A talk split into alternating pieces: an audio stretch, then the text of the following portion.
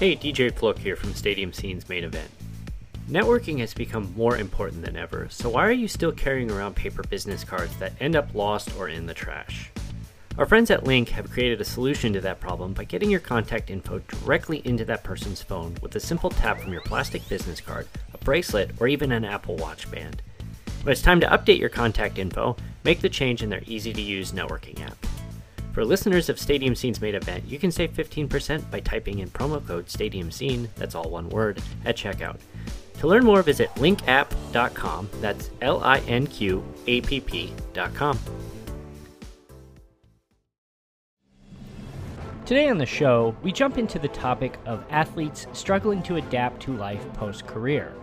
Not everyone can be a coach or a broadcaster on ESPN, so we discuss with former professional basketball player turned entrepreneur, Malcolm Lemmons, and how he's improving that transition. It's an interesting discussion you won't want to miss.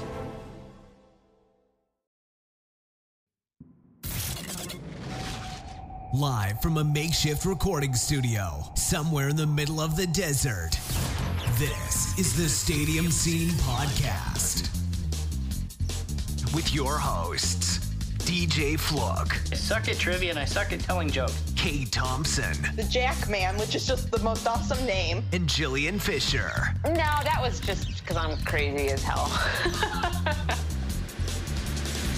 You're listening to the Stadium Scene Podcast.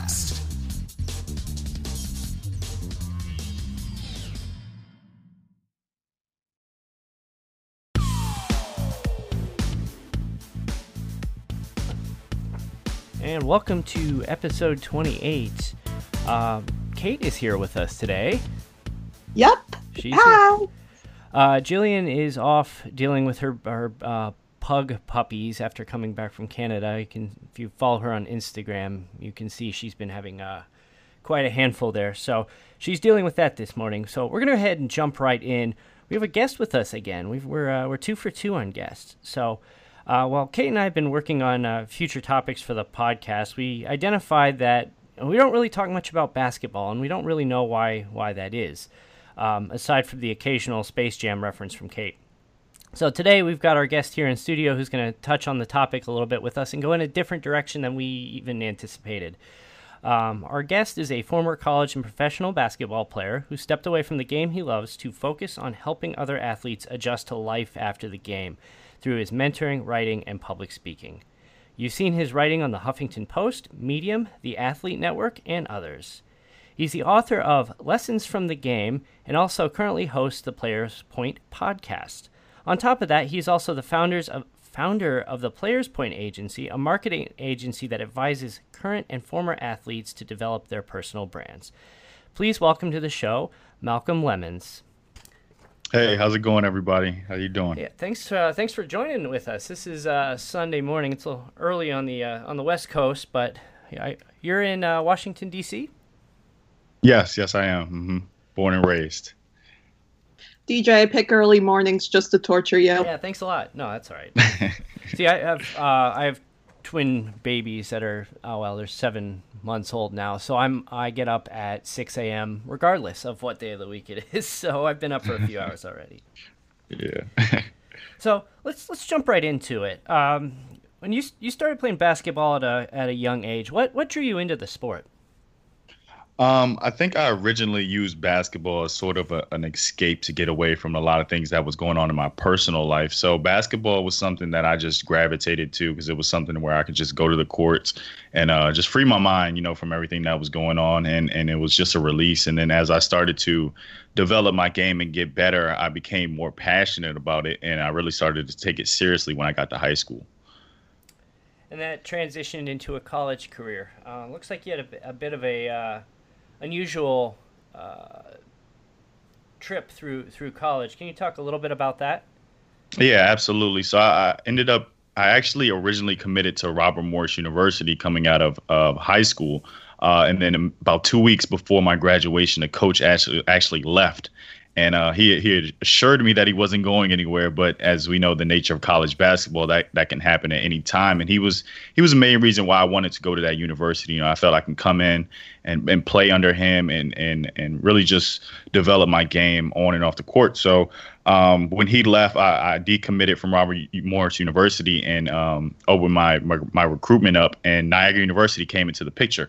Uh, so I went up there for a visit, uh, maybe about a week after I graduated high school uh, and committed right on the spot because I just felt like it was home, it was comfortable, um, and I, I, was just really felt like I could come in and, and contribute right away. So uh, end up playing there for three years. Uh, as you said, a lot of ups and downs. Um, I actually got sick my sophomore year, missed half of the season, um, had a couple of bad injuries. So uh, overall, you know, it didn't go as I planned, as I, you know, an ideal college career uh, would go f- for for anyone. But you know, I learned a ton and, and faced a lot of adversity that helped me on, you know, later down the road. And you know, ultimately, when I end up transferring my junior year, going out to Cal State San Marcos, um, you know, I took a step down and went went to, to NAIA school, and I, I went out there on blind faith. You know, I really didn't know what would come out of it, and um, you know, I just had faith in the in, in the process and in that everything would work out, and that you know, my goal, my dream of be, becoming a professional athlete would happen no matter where I was playing or uh, you know where I was at in the world. So uh, overall, you know, a lot of lot of lot of positives and negatives throughout my college career, but you know, I, I learned a ton uh, just through that adversity and through those obstacles that I went through. What made you realize you wanted to go the professional player route? Um, I think I, you know, I set that goal when I was young, and it, it was more so, uh, you know, an opportunity for me to do something, uh, you know, where I could take care of my family, uh, you know, make a lot of money doing so, and um, you know, just have fun. It was something like I said, I became passionate about as I got older, and and that was the only thing that I ever saw myself doing was becoming a professional athlete. You know, since I was in, middle school, I believe. So um, I, I, didn't really know what that took until I got to high school. Like I said, I started taking the game more seriously because I saw how competitive it was. But I think just you know, I, I, I saw something that I could you know do for a living that I love and uh, to me, you know, basketball was that, and it was the only thing that I thought about. So when most people here in the U.S. think professional basketball, they're thinking NBA. Um, I noticed that you played basketball overseas in Japan. Mm-hmm. What type of differences are there between what we see with the NBA and the Japanese basketball leagues? Uh, well, there are tons of differences as far as just um, you know where you have a different style of play. You know, you have the language barrier, of course. Some of the rules are different. So it's a lot of challenges and a lot of adjustments that you have to make on the court and, of course, off the court as well. And I think that's the thing that a lot of people don't understand is that the hardest part isn't really basketball because at the end of the day, basketball is still going to be basketball. Uh, no matter where you are in the world. You know, there may be a little tweaks here and there, but for the most part, it's the game. Uh, but the hardest part is really adjusting to a new culture and having to do that while you're trying to learn a new system, uh, acclimate with the new team and things of that nature. So just being in an unfamiliar environment is very uncomfortable. Uh, you know, playing overseas, and I think that was that was the challenge for me. You know, adjusting to the language, to the cultural differences off the court. Um, not really knowing how to get around, how to, you know, you have to learn how to, you know, go to the grocery store, like little things that we take for granted. You have to essentially relearn. And uh, you know for nine months of, of, you know at any time you're playing overseas and that that's really the biggest challenge. But as far as the game goes there's there's little tweaks in here and there that are that are different as far as the rules and and things of that nature. But um, you know like I said basketball is basketball at the end of the day no matter where you're playing in the world you know, can you talk a, a, little bit about the, uh, the the Japanese fans? Um, you know, you hear a lot about basketball in China, but eh, you know you don't really hear a ton about basketball in Japan. Um, right. Just from what you, you see, you know, Japanese fans t- seem to be very intense uh, supporters, very passionate supporters in whatever they do. Can you talk a little bit about you know the fan bases in, in Japan? Yeah, absolutely. So I mean, uh, it, it's a growing sport. It's not as big as baseball, soccer, sumo wrestling. I want to say basketball is maybe the fourth or fifth, fifth biggest sport in Japan. Um, so it's growing. Uh, you know, I played in Tokyo my second year, and being in a big city, there's a lot of other things you can do than come out to you know the, the team's basketball game. So to be honest, we didn't have a lot of fans. You know, a lot of our games Uh, it wasn't as many people there as we would we would like. Uh, but when we would travel to the, some of the smaller towns, I mean, the fans were just it was so, it's such an electric atmosphere. Just playing in a different town where there's not as much to do. It's a smaller city, and everybody is it's a tight knit community where everybody comes out to the games, and it's like uh, it's just overwhelming. So I think uh, basketball is is growing. It's definitely bigger in China. Um, it's a it's a huge market in China, and there's a lot of great players over there. But uh, there's there's a ton of opportunity for growth as far as basketball goes in Japan, and, and more people. Uh, you know, as, as it becomes more of a global game, I think the NBA is doing a great job of, of implementing different initiatives in different countries uh, to expand the reach and to build more awareness around the game. And I think that's just uh, it's just phenomenal. And, and, like I said, there's a ton of opportunity for growth in Japan, and we'll start to see that uh, in the next couple of years. So let's okay. go ahead. I was going to say, let's move on to the end of the career. Um, what went through your mind when you realized that the sport you loved and played almost every day of your life was now over from a competitive standpoint? Well, you know, to be honest, I kind of took that leap um, not because I was forced to, because I kind of wanted to. Um, I had always told myself that I didn't want to be a professional athlete for, you know, more than five years. And um, I know that sounds kind of crazy, you know, coming from, you know, someone who was wanted to play basketball their entire life, but I always had other things that I wanted to do and I never wanted to be defined as just an athlete. Now that didn't make the transition to life after sports easier at all, you know. In fact, um, I don't think any athlete is actually prepared for that for that transition because uh, when you spend so much time focused on one thing and you try to you know readjust and, and find yourself outside of that that one thing, you know you you you have trouble you know finding a, a new identity you know because it's been tied to, to, that one focus your whole life. So um, i took that leap uh, after my second year playing in japan because i felt like um, you know my passion and, and, my drive for basketball wasn't as strong as it was before.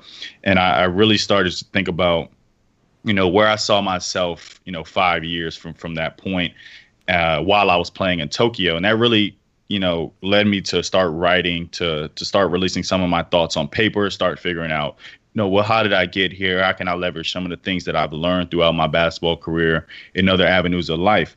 Uh, so that's kind of what ultimately led me to uh, writing my first book. You know, I had been writing so much through my second year playing in, in Japan.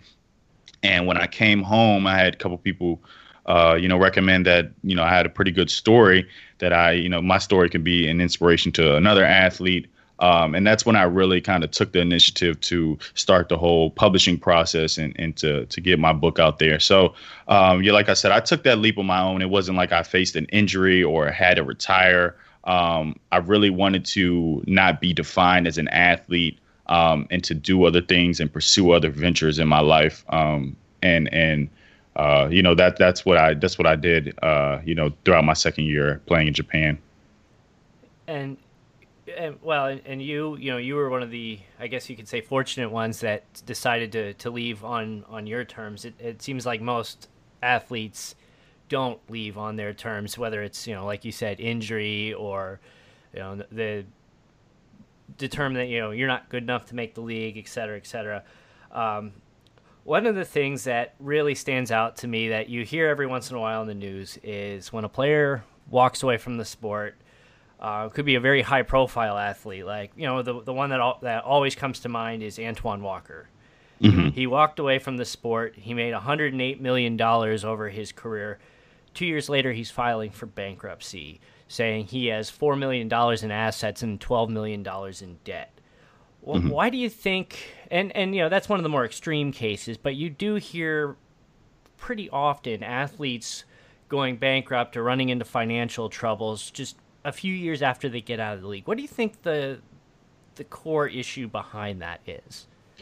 I think the biggest thing is that it's it's a lack of education. It's a lack of taking initiative over your own finances and understanding, you know, where your money has come from and and where it's going. I think a lot of athletes leave that to their advisors, their agents, and people who might not have, uh, you know, their best interests in mind. And I think the biggest thing that you know, not just athletes, but anybody can do is understand finances, you know, understand, uh, you know, taxes and things of that nature, you know, because because at the end of the day, we're in we're in charge of our own lives, and a lot of athletes leave that like I said, up to their advisors and people who are in their circles to manage their money. And I think that's the biggest mistake that they can make, uh, you know, throughout their careers. And I think, uh, you know, that's probably the most prominent issue that we see with athletes, um, you know, because they're so busy focused on their sport. It's like, uh, they kind of neglect that aspect and they don't they feel like they can trust the people around them when you know most cases they probably can but a lot of these people may not be qualified or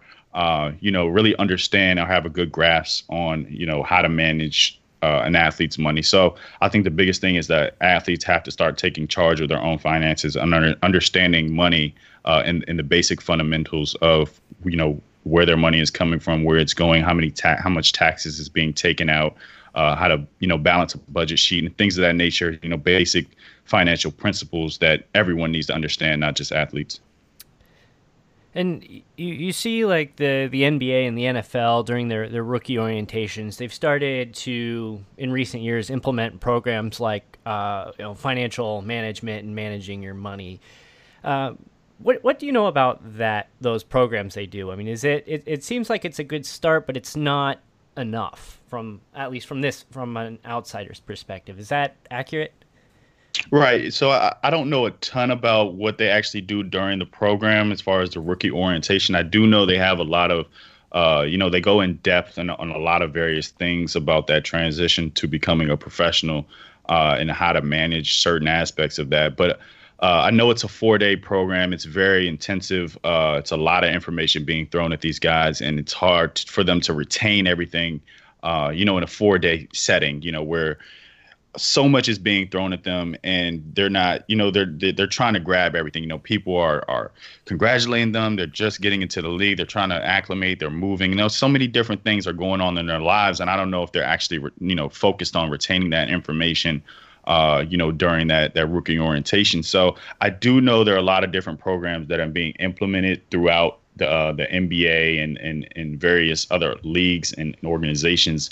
Um, but I think the biggest thing is is they have to find a way for you know these athletes to actually take interest and to retain the information that they're giving, not just you know throwing it at them and hoping that it sticks.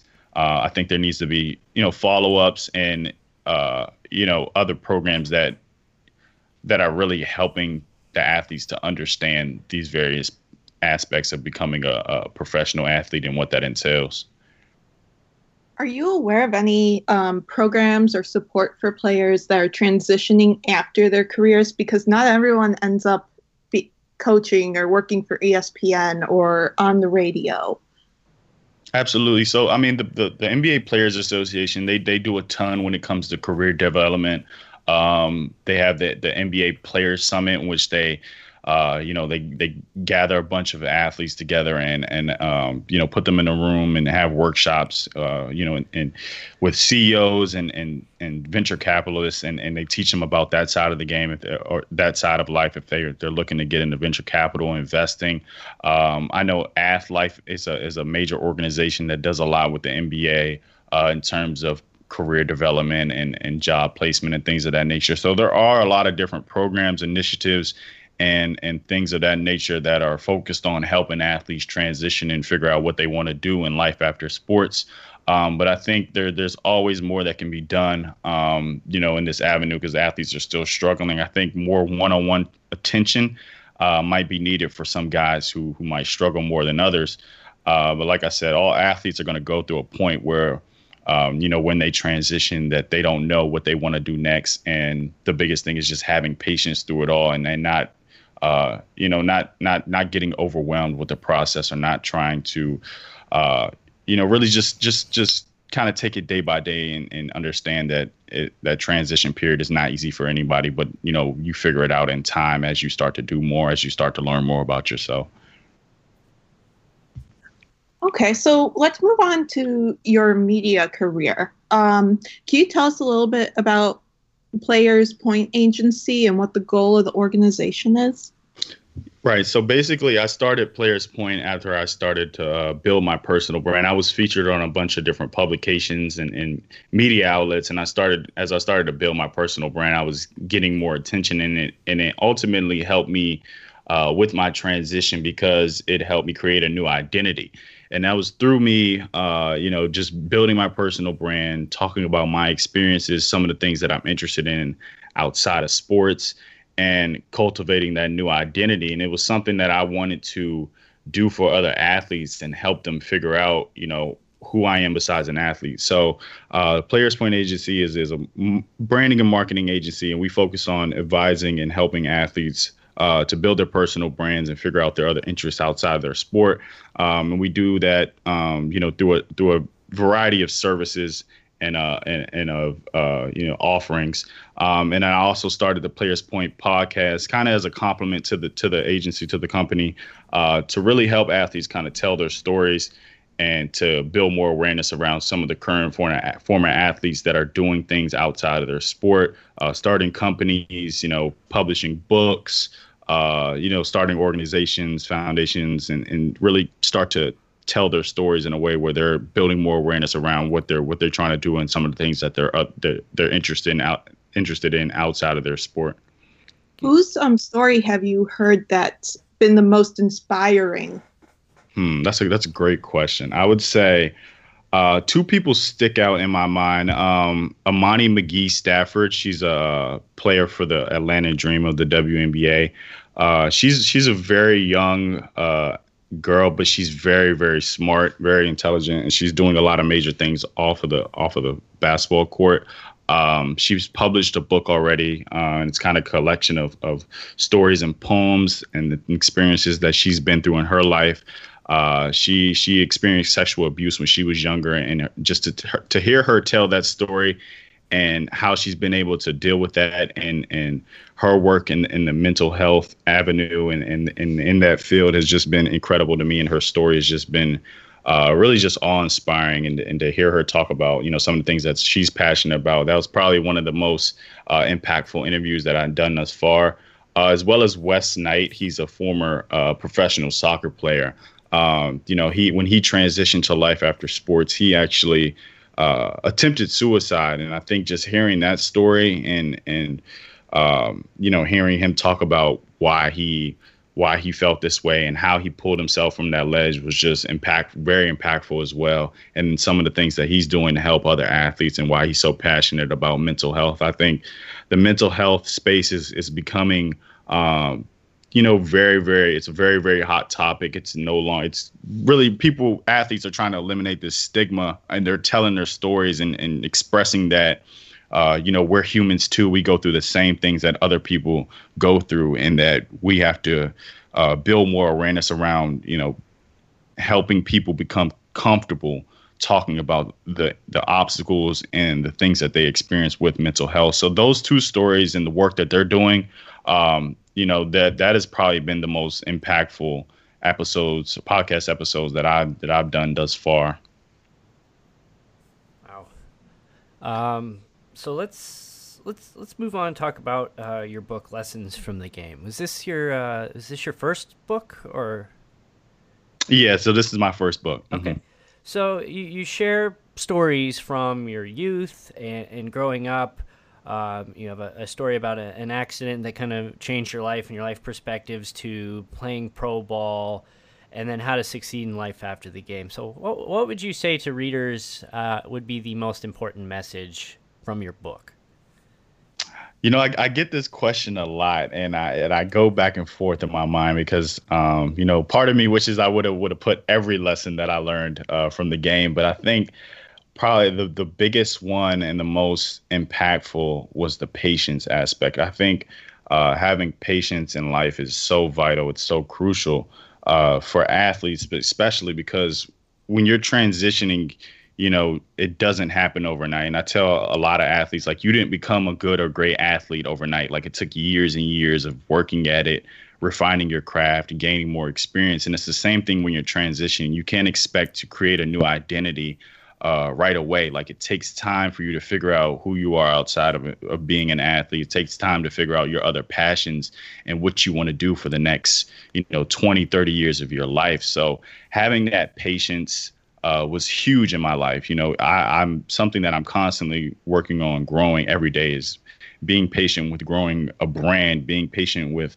going through life and not expecting things to happen in an instant because life takes time. So I think cultivating that patience and having that you know in any aspect of life is so important such a crucial lesson that i've really been able to take away uh, you know all the way from when i was young till till um, you know being an adult now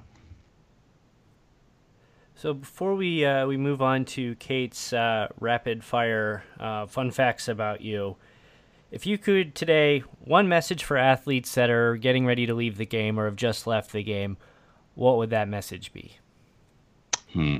It, it would probably go back to uh, you know, being patient and, and to also try as many things as possible. You know, get in there and, and get your hands dirty. You know, gain some experience. You know, if you think you want to start a podcast, you know go out and just do it you know don't wait for for life to come to you be proactive and and try as many things as possible because that to me that's really how you figure out what you want to do in life. It's not you know reading uh you know reading about it. It's really you know getting active and, and doing things that you think you might be interested in. And i think that's that's probably the most important thing that i can give any athlete transitioning is to not wait for life to come to you go out and create your own career you know we've been blessed enough to live in a technology age where we can you know, information is commoditized everywhere. You can learn anything you want to learn, and you could figure out anything you you want to figure out. So if you really, you know, you really want to figure out, uh, you know, what you want to do going forward, you know, take the initiative, take the action, and go out and just try as many things as possible, and you'll figure out what you don't like and what you like, and that'll help you gain some more clarity um, in life going forward. Okay, so we'll move to my little tiny segment called Five Fun Fast Facts. Well, um, if, before you get started, I, I, just have to say these these might be the strangest questions I've ever seen you put together. I'm ready for them. they're supposed to bring a more human element to the show. Not that voices aren't human. Okay, but moving forward, gym shoes or sneakers? Uh, sneakers. Pulp or no pulp? No pulp. Where was the last place you remembered what the air smelled like? Oh. uh, see, see, I told you. uh, I would say last night. Um, I actually went to a Kevin Hart show, um, and it, it it smelled like cigarettes. So. For the record, my boyfriend wrote that one. I couldn't think of a question. Favorite pregame food? Uh, pasta. That's my favorite running food. So yeah, yeah. got to get those carbs. and if you could get rid of any one sport, what would it be? Hmm. Probably cricket. Probably cricket. if, if, for the record, I, I don't really know that much about cricket, but it just seems like a weird sport to me. It, so. It, and I, I, you know, Kate and I, we used to work together, and we had some uh, coworkers from India that were they were all into cricket and they loved it, and they'd have these big parties, and I'm just like, sorry, guys, I, I, I you would think standing there and hitting a, a you know a ball with a, a big paddle is not that complicated. It's way too complicated for my brain. That's that's right. Sure. Since I know they still listen to this, we do still love you guys. So don't stop listening because DJ doesn't like cricket for whatever reason. you, you, know, and and a few years ago, one of one of the uh, gentlemen who will go unnamed here um, was being heckled by another coworker about his, his love for cricket, and he goes, "Who's your uh, who's your favorite cricket team?" And he goes, "Oh, I like the Indian national team." He goes, "Oh yeah, why is that?" And he goes. Uh, and preface at the time, this is pre 2016 in the city of Chicago, and he goes, well, my team has actually won the World Series recently. I'm like, oh. that's tough. I'm like, that's it. You're, really you're fired. yeah. I'm really hoping that's the same guy I'm, who's letting me take over his Twitter profile. Uh, or not Twitter, Tinder. uh, no, it's not. I'll, well, I'll share names off the air with you. Um, anyway, so so Malcolm, we'll go ahead and wrap this up. Thanks again for being on the show. Do you uh, have social media, work, etc. You'd like to plug? Absolutely. So uh, the listeners, you you guys can follow me at um, at Malcolm Lemmons. That's at M A L C O L M L E M M O N S on Instagram. I'm on LinkedIn, Twitter, Facebook, every every platform you can think of. I'm probably on it. Um, and then you know, just hit me up. I'm I'm very responsive. Uh, love to connect with people. Um, and then you can also follow the the Players Point podcast on uh, anywhere you can listen to podcasts, Spotify, iTunes uh, Google Play, all of that. And uh, for the Players Point Agency, our website is www.playerspointagency.com. You can check us out. Um, and then, like I said, I love to connect, so you guys can reach out. Um, you know, love to love to meet new people. So fantastic. So go ahead, wrap it up, Kate. You have any uh, any closing thoughts? Nope, I'm good. Well, I, I don't know why I even ask you anymore. Same thing every episode. So again, check us out, stadiumscene.tv, uh, at Stadium Scene on Facebook, Twitter, Pinterest, at Stadium underscore Scene on Instagram, and we will see you next time.